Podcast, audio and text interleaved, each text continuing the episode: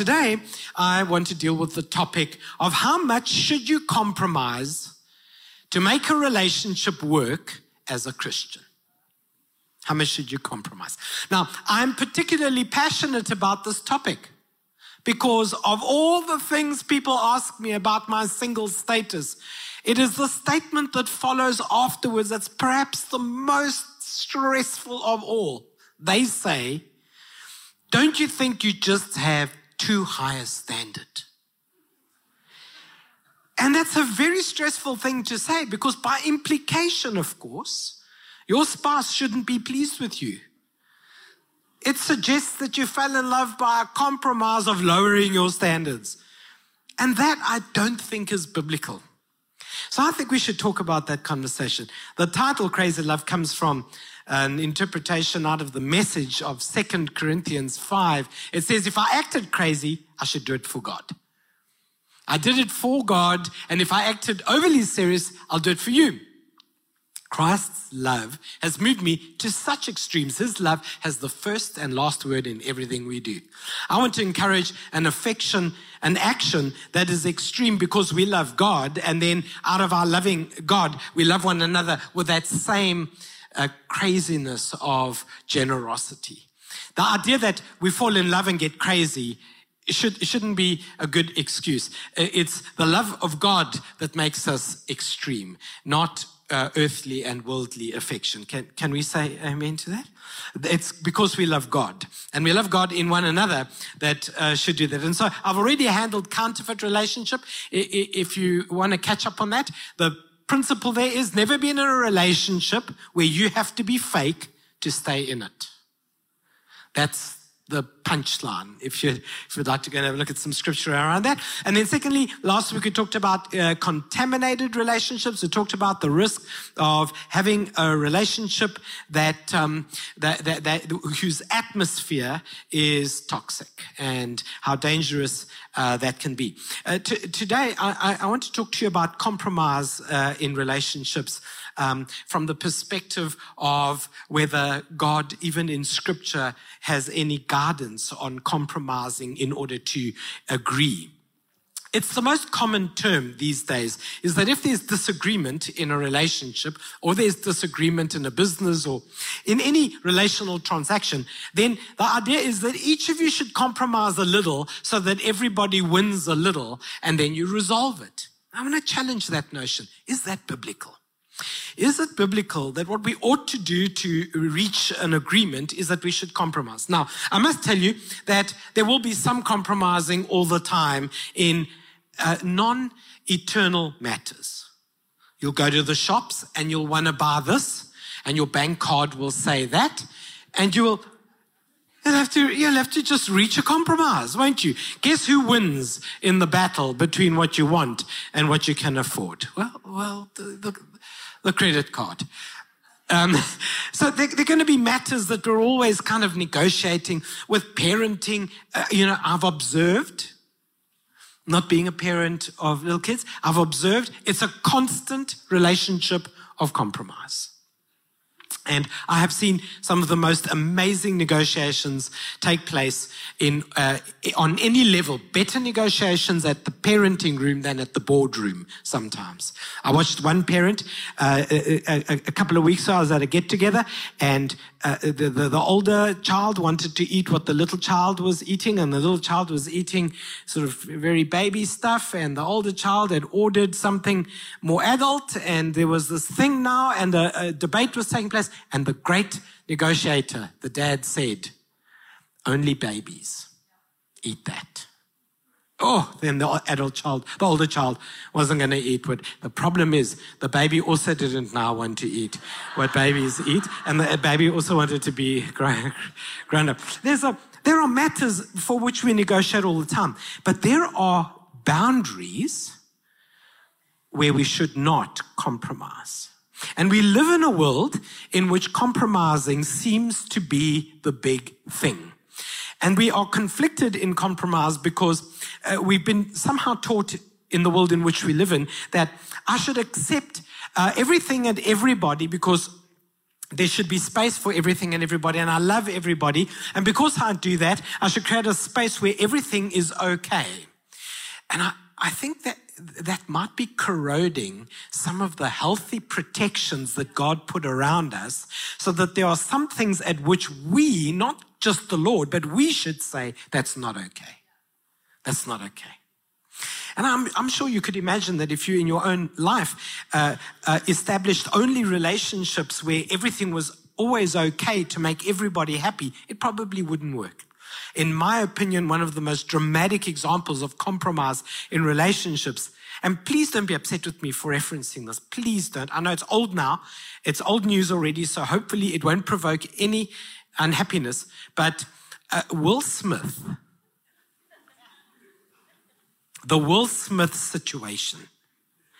If you're wondering about the Will Smith situation, so he's in what they call an open marriage. So in this open marriage, you can sort of see other people, but just come back home. You know, we've both got keys to the same house. We both pay the bond.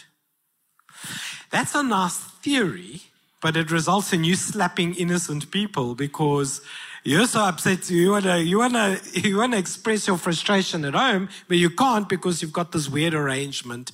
And what's happened there is the boundary that protects something has been broken, and now the heart is hurting, and it's being expressed in anger. Now you see, there are lines that we should draw. In fact, sometimes you'll want to draw those lines so clearly. For instance, when you own a property, you're not going to allow your neighbor to just take a meter. You know, you don't mind, hey, I'd like to just make my garage maybe, you don't mind if I, I'm like, you're not using it. I mean, you've just got a shrub there. Can I just take a meter? How would you feel about that? You'd be like, hang on, hang on. It's my decision not to use it. I could leave it empty. I might even grow weeds there, not weed, weeds. Might even just grow weeds there. Whew. Some of you are like, I've received a word from the Lord in church today. Thank you. I'm, I might just do whatever I want to do. Yeah, I don't. No, you wouldn't allow. Why? Because you've said that's my boundary. A boundary is necessary. It, it's essential. In fact, I have one neighbor, uh, the sweetest people, um, and I, I've got this agreement with them. I went over. I was the neighborly one. I went over. I said, "Listen, I'm going to grow some trees here, and when they, when when you don't have a view of the ocean, you let me know, and we'll cut it." So I, I introduced that because I like my view of the ocean. I'd like them to have one too. And every now and then I'll get a text message, sorry, George, man, we can't see the view. So then I'll reply, are you standing? I just want to be clear because I don't, no, no, no, no. because from lying down, I cannot assist you. But they're standing, I'm standing, I go there, I trim it very nicely. And the other day I was, I was a little annoyed. I don't know why. It's just total selfishness. I'd finally grown some, uh, what are these things called? Of course, cypress trees. And I'd finally grown them over so that my window doesn't look into their, their, their kitchen and their kitchen doesn't look into my whole house all the way to the bedroom. And I'd finally grown it, and, and she popped off a message saying, You know, you don't mind, there's a couple of branches just going over. Do you mind just. I'm like, Lady, you have a view. I'm going somewhere. And then I SMS said, Oh, okay. I said, You know, it's, let, let, the trees fill up a bit. You know, it's a safety thing. She said, We're putting some electric fence, and if it touches, and that's true. And I just thought how pedantic it is that we take care of our boundary on property that we will have to leave behind one day, and how flexible we've become on boundaries that are eternal and that will define who we are both here and in the life to come. We let the devil grow a branch over. Is that clappable? The devil's growing a branch. We've got people encroaching, stealing a bit of your turf. You've got marketing companies stealing your Sunday. You've got sports codes stealing your Sunday. Everybody gets a piece of you, and then you come to church and you give Jesus what's left. Maybe we can be generous in compromising in some things, but maybe Christians should get a little firmer about the boundary lines. Hey, I think there's some power in that. I want to take you to a story in the scripture, uh, an experience in the scripture. It's not a husband and wife story. There are a couple of husband and wife stories that uh, are, are, good examples of compromise. Um, but this one's actually about a king and a prophet and how something went wrong there and the consequence that it had. By the way, the most powerful example of compromise is actually Solomon. Now, Solomon is known for wisdom, of course, and obeying God, but Solomon had a weakness. Solomon had too many wives. Too many wives. Solomon didn't take his advice from the foothills of the KZN mountains and just had 20 or 30. How many are we on now? Solomon had hundreds of wives. But here was his problem. He not only chose wives from among the people of God. But whenever his kingdom expanded and he conquered more lands, he took wives from the people there. And you know what history recounts? And you can go look it up in scripture. The wives came with their gods into the temple. And in generation after generation after generation, the, the spirit that Solomon introduced into the, the nation popped up as false worship of idols all over the land. And it took generations of godly kings to uproot the spirit because you can receive a person, but the person comes with baggage, luggage, expectations, and anticipations. And that's why in the New Testament, God says, cut that out, uh, uh, have, uh, be the husband of one wife, uh, and, and, and uh, don't be unequally yoked so that you don't have this problem to the future generations. You might be fine, but as the generations go by, it gets tougher. Compromise, you see? And there is a challenge around that. So, so here's the story of what happens. 1 Samuel 13, it says this. Uh, Saul just heads up Saul is a king, Samuel is a prophet. Kings had certain responsibilities, prophets had others. Here we go. Saul remained at Gilgal, and all the troops with him were quaking with fear. They were about to go into war. Uh, he waited seven days, the time set by Samuel, the prophet, but Samuel didn't come to Gilgal, and Saul's men began to scatter. And so he said, Bring me the burnt offering and the fellowship offering. And Saul offered up, Saul's the king, offered up the burnt offerings because he didn't want to wait for Samuel the prophet, who should do this job. And just as he finished making the offering, Samuel the prophet arrives, and Saul went out to greet him. And then, and then uh, Samuel says to him, "What have you done?"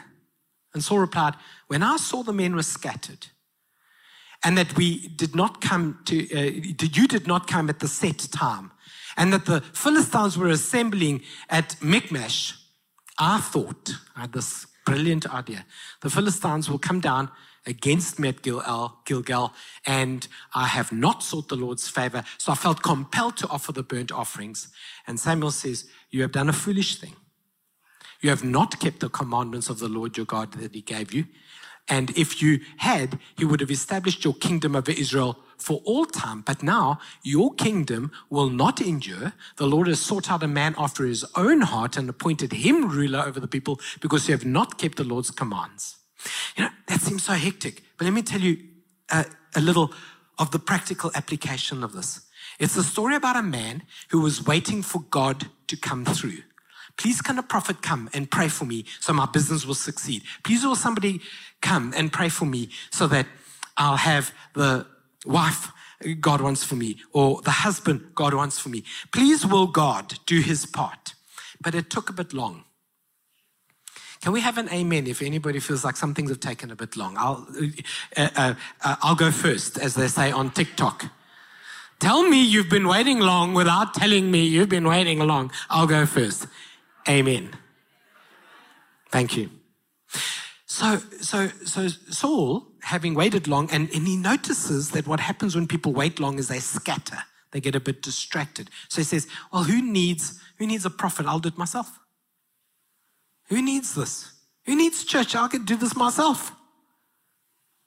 I can read it for myself. I can praise for myself. I can't reach Vincent's high notes, that I can tell you now. But I can do a thing. Bring me the offering, I'll do it myself. Bring me the offering. And he does his offering. And he violates the relationship between what I can decide for myself and what God says has to be done his way. And he violated the relationship of respect with God and established his own rules under which things should happen. And you know what the prophet said?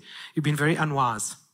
Because the thing that could have lasted forever now is going to last a short amount of time. You've got to work extra hard on it. That which God was going to do for a lifetime and the next generation and the next generation is now lost. Thankfully, we live in the New Testament. And in the New Testament, God doesn't punish us to generations, He blesses us to generations and He stops our sins at the cross. I'm very grateful for that. But I've learned don't violate the relationship between what God wants to do and what I want to do. I believe in compromise. It is my compromising my will in order to be able to say, Your will be done. That's where compromise takes place. I surrender to the authority of Christ.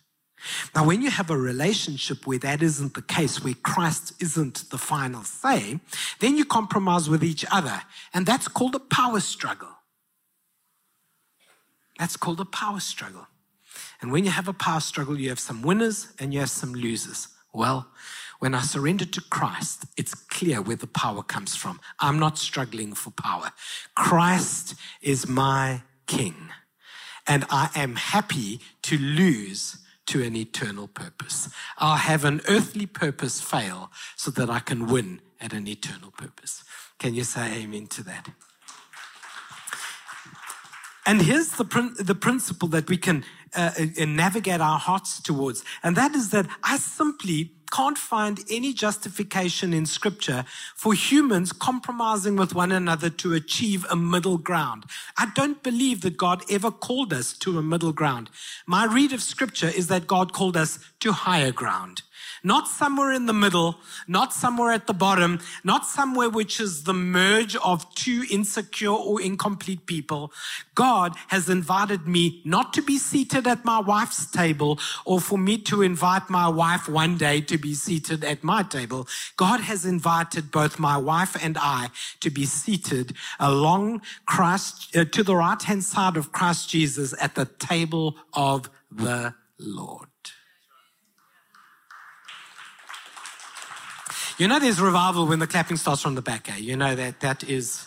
Uh, you're sitting at the wrong table, pleasing the wrong people. That's compromise. The negotiating table, sure, in the boardroom, I get it. But when it comes to our spiritual matters and our relationships, we sit at the table of the Lord.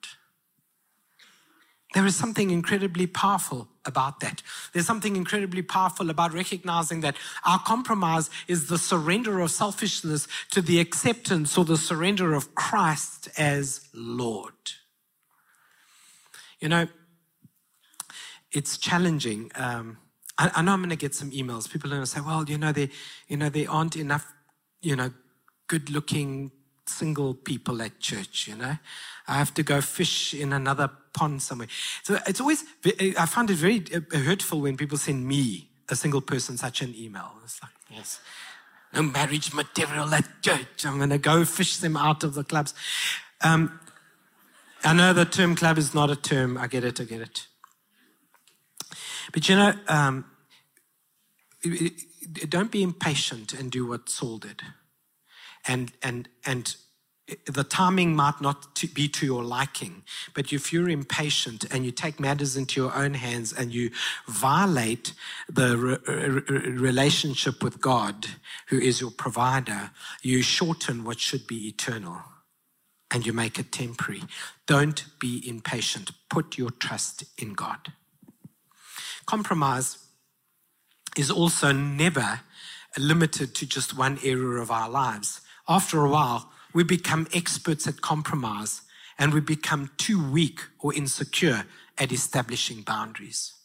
It's suddenly become difficult to say no in a world when we keep saying okay. And God has called us to have some firm no's and some firm yeses. Does the Bible not say, let your yes be yes and your no, no? It's become difficult to reinforce that, and yet we should. Psalm 16, verse 8 says, I have set the Lord always before me because he is at my right hand and I shall not be moved. I think the, the struggle to we face at, at being moved is because we don't set the Lord before us and he is not at our right hand. And then we constantly move. Compromise has an additional consequence, and that is it may make the two of you partly happy, but it never seems to ask the question, does it please the Lord? Whenever I watch compromise taking place, one person says, How about if we do that? And the other person says, No, I'm, I'm, I do not want to do that. How about if we do that? And when you whittle it down enough, eventually the one looks at the other and says, Are you happy with that? Yes, I'm happy. Are you happy with that? Yes, I'm happy. We've got two people who are partially happy. And yet, in that conversation, nobody ever asked, Is the Lord pleased with that? And so you must start with, Does it please the Lord? And then the two of us must compromise toward pleasing the Lord. That becomes hugely, hugely important. Hey, I did a wedding last week in Pretoria.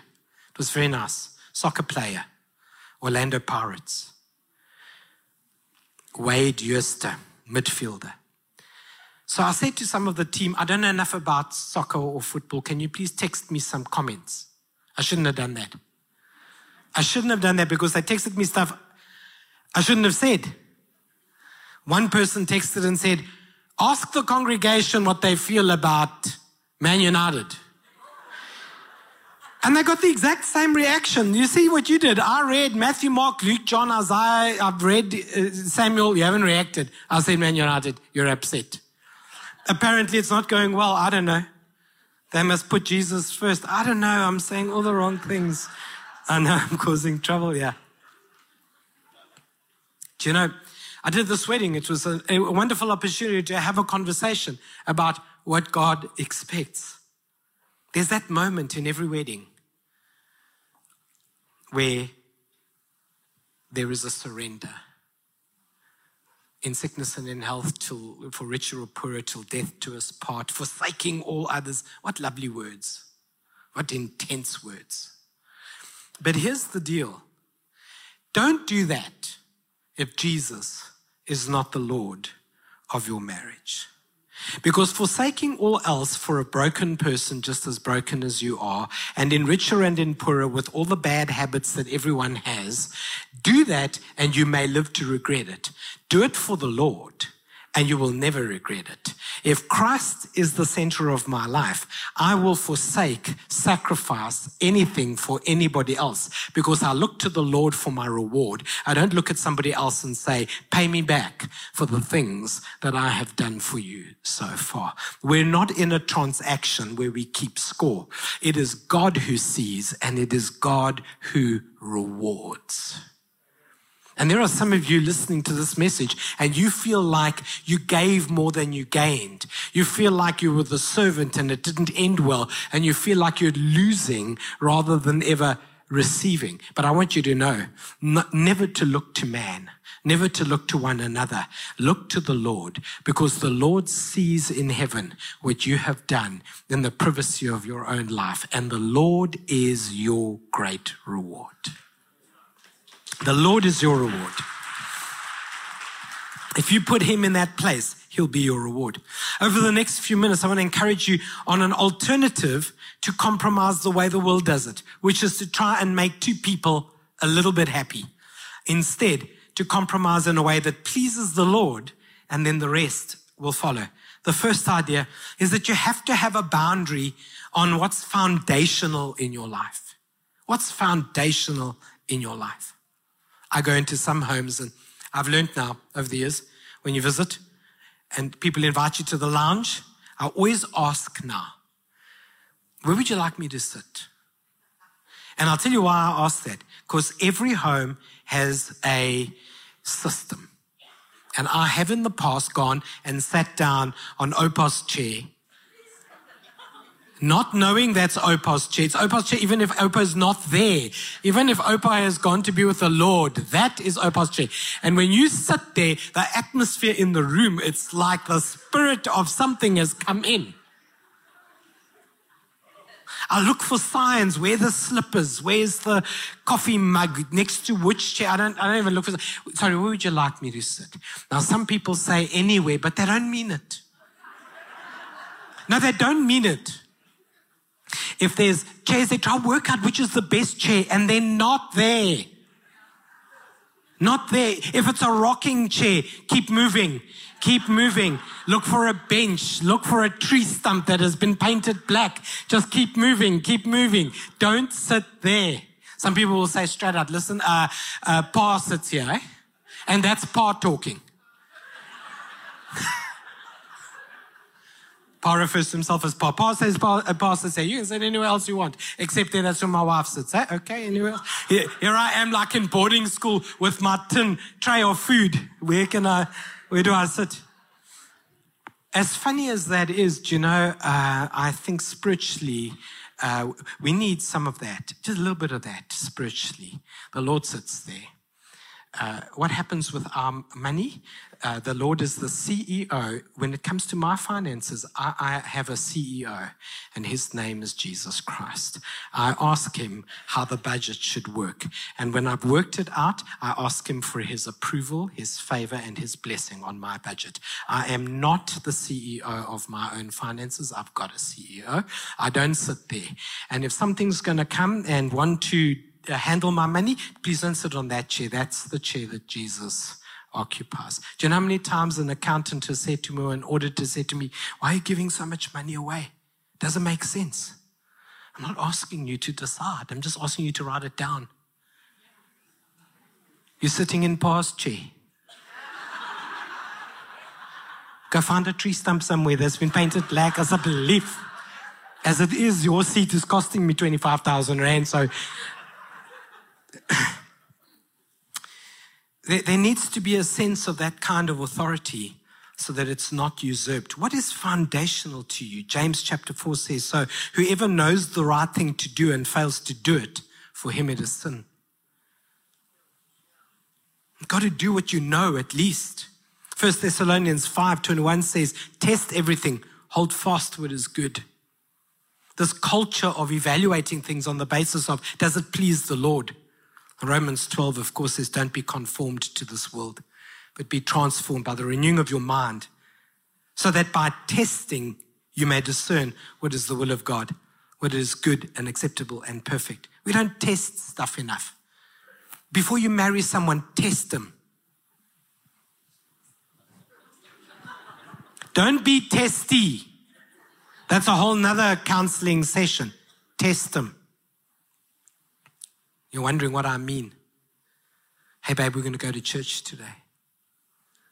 Yeah, sure. Let's go. Oh, babe, I don't feel like going to church. It's foundational, babe. We are church people.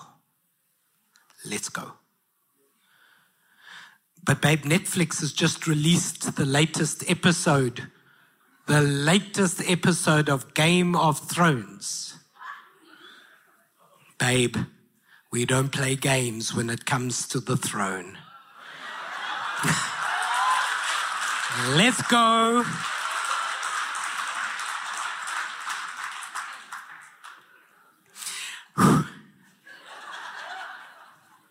test, test, test. So that we can hold on to what is good People fake it before they marry and then get testy after they get married, and then the real test is on. Secondly, you build a relationship where the compromise is me surrendering to the Lord and not compromising with one another all the time by committing yourself to foundational things, but also to the fullness of what God has in mind. Fullness. Do you know, I, I think the full gospel is important, not just part of it. I think all of the benefits should be our benefits, not just some of the benefits. And when we compromise, we have to be careful that we're not taking stuff out of the box of the goodness of God, the power of the word, and the spirit of God. Don't empty your treasure chest for nothing. The fullness of it. It's great that two people can agree on everything. Oh, we are just, we, he finishes my sentences for me. We're like this. We love each other so much we don't need words anymore. I just give her a look. She knows what I'm thinking. Oh, it's just so wonderful. You know, that we do, weeks will go by. We don't need words. We are so in love. We haven't fought since the 90s. I always love it when people say that. You don't, what you don't know is that you're in one continuous fight. Uh, and the uh, tool used is silence. There will come a day, and on that day, everything you ever said and did since the 90s is going to be announced to you. That the day is coming. Better fight today. No, no, no, no. Not, that was just a joke. Please don't do that in the car. There, you guys are fighting. By the way, if you are going to stick around and have a fight, do it over food because um, there's a food truck outside, and it's it's one of our projects at Father's House. We partner with an organization called Masifunde. The guy who heads it up is Jonas, and he just won Citizen of the Year in Mandela Bay. And we provide the baristas and the cook people. And it is a social upliftment project. So I think you should you should try it out. I think what the foundation is doing is incredible, literally employing people all over the place. So you should you should fight over which sandwich to buy today. But fullness. Here's what I mean. He finishes my sentences, she finishes my sentences. All of that is wonderful. But even an unbeliever can say that. What you must be able to say is that God spoke to us We prayed about it, and we're both in agreement. See, that's full gospel. That's full stuff. That's, that's not just, uh, uh, what are those things called? Uh, finger snack Christianity.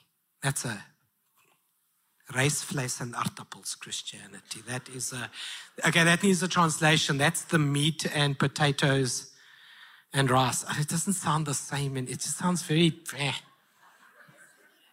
That's like solid stuff. With that, you build sort of a nation.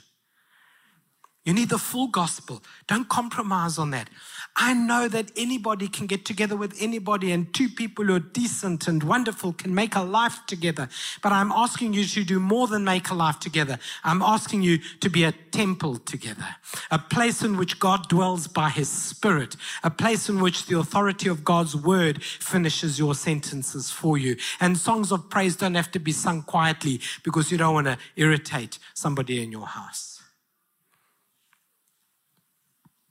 Matthew 6 says, No one can serve two masters, for either he will hate the one and love the other, or he will be devoted to the one and despise the other. You can't serve God and money, but the principle, of course, is the same. You need something foundational to you. Make a big foundation. You need the fullness of what God has for you, fullness of what God has for you. Not just some of it. You know, you don't just want a marriage God blesses. You want a marriage God is in and operates through to change the world. I was thinking about this wedding. Um, it, was, it was quite funny. It's the only wedding I've done where the groom was late. He was late by an hour. Yeah, ne? But we were stuck there, you know, on one of those wedding locations where you've traveled far now. So you just say his outfit wasn't didn't, didn't arrive. I mean, it sounds like a bride. Um, sort of conversation, which is a groom conversation. Anyway, they wanted me to do a rope tying ceremony. I, I haven't done one before. I've done other things, candle lighting and sand throwing and lots of different interpretations of Proverbs. But not a rope tying one, so I had to, I had to look it up a bit. It's quite cool. It's that Ecclesiastes scripture that says two is better than one, but a three strand cord no one can break. So they take a rope and two others, uh, like a shape of a cross, sort of, and they tied it up and they had it on a little plaque with the scripture on there and they're going to put it on the wall. And in the middle of the ceremony, the Lord said to me, Untie that thing and make them tight in front of God. So I untied it to the bride's, you know, because you don't mess with the bride's plans. It's like, ugh. Plus, we're late, so we're chasing the golden hour for the photographer. I can see the sun setting. She knows the photographers. We've got super sports there because he's a sports car. They also want the golden light hour, whatever, whatever. I'm like, untie that thing. I don't know who tied that knot. You are tying that knot. This is God. This is you, sir. This is you, ma'am. Tight. And they couldn't work it out. And this one has to hold that, and that one has to hold this. And, and she said, babe, maybe if you just do it like, no, that's just going to slip. And it's not tight enough. It's not going to stay like that. And they, a three chord strand babe, let's not do it like that. Let's not tie it that way. That's a bit weak. That's not a strong enough knot, babe. We're going to talk about it another way. You're going to, you're going to need me to hold this while you do your bit. And then will you please hold, you just give the flowers away. I get my hands loose now. Stop holding things that have no purpose. Let me just get in there and uh, sort it out. And then, uh, yeah, is it tight? Yeah, it's tight. No, this can hold something. No, this can. When they put that thing on their house, I want them to know they put that thing together. Not a best friend of a bridesmaid of a friend of a friend who tied the whole thing up. You need to form a knot. And Christ needs to be at its center.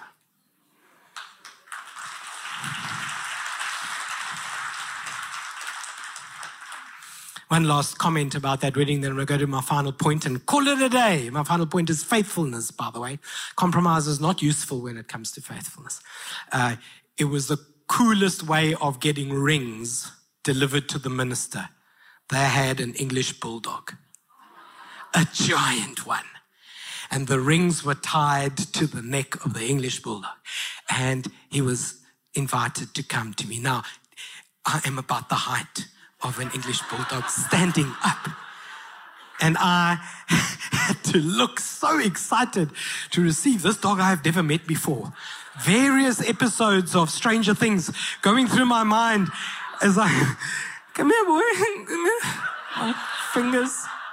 Let's just take the. ah, that was a that was a that was a moment. I want you to know there's not a lot of pastors who will do that for you at your weddings. Let me tell you, and under great sacri- sacrifice and suffering, do we marry you, people?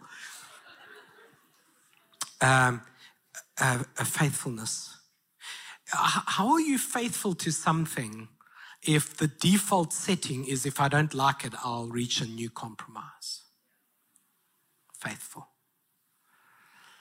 And we have to, I think we have to create a new culture around faithfulness. Faithfulness is no longer, faithfulness has become an, um, it's cheap. Do you know, the world is faithful mostly to itself I look after myself. Or the world has become faithful to an image. But the body of Christ, Christians, we need to cultivate a higher degree of faithfulness to who God called us to be, who God called us to take care of, and what God called us to be on the earth. Faithful. I want you to know that um, no matter what it takes, sometimes you just got to get up and do it out of faithfulness, even without feelings. And never tell people that. Never say to your wife, babe, today I'm just going to be faithful. I have no feelings for you today, but I'm just going to be faithful. Never tell people that. You just hide it in your heart. Do you know what I mean? When I was younger as a preacher, I'd say stuff, stupid stuff like that. Go, oh, I can't tell you how many times I haven't felt like being in church, but here I am. What a stupid statement. Go take that to your prayer closet between you and Jesus. And if you're faithful, you don't moan about how faithful you are. Oh, I just got to be faithful, you know. Shh. It's not being faithful. Just shh, shh, shh. Because you know, it's not just your wife or your husband who hears it the demons here. Got a tired one here. Let's give him a hard day. Shh, just very quietly. I don't let the devil know. He can't get into my thoughts. He can go past, but can't get in. I don't let the devil know that my feelings are disconnected. All he must see is faithful.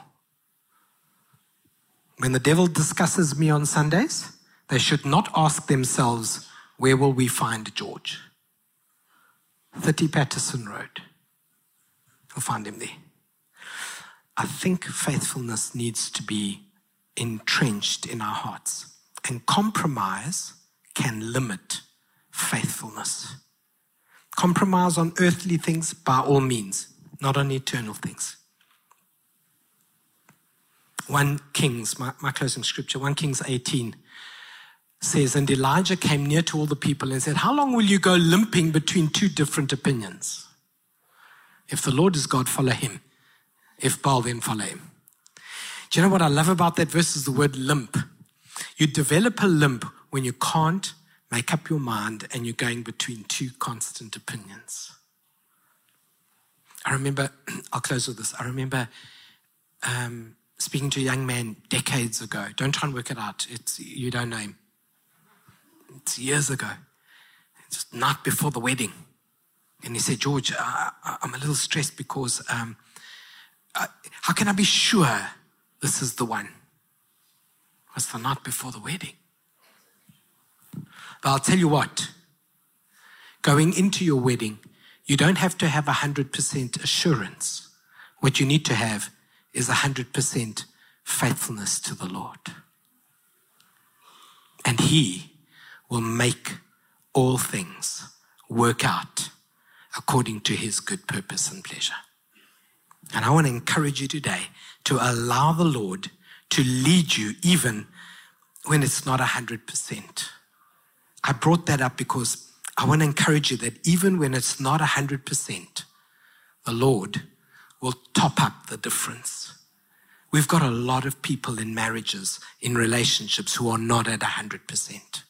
It's okay. Jesus will fill the gap. You don't have to leave someone, you have to invite Jesus in, and he'll turn it around for you. Can you say amen to that? Would you stand with me as we pray?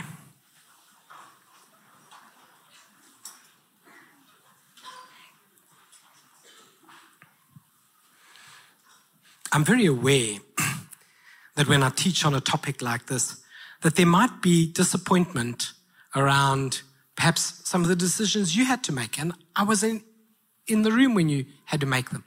So I think about the people who've gotten divorced or have been the victim of a divorce or initiated a divorce. I think about the people who had hoped it would work out spiritually and it didn't. And now you're married to somebody who's not really interested in church.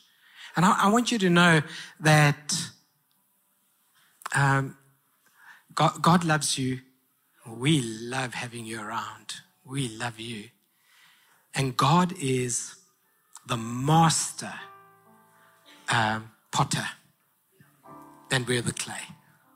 And I don't want you to look at the ideal or the preacher's version of the ideal and go, well, I want you to know he's a redeemer, a restorer, a reworker.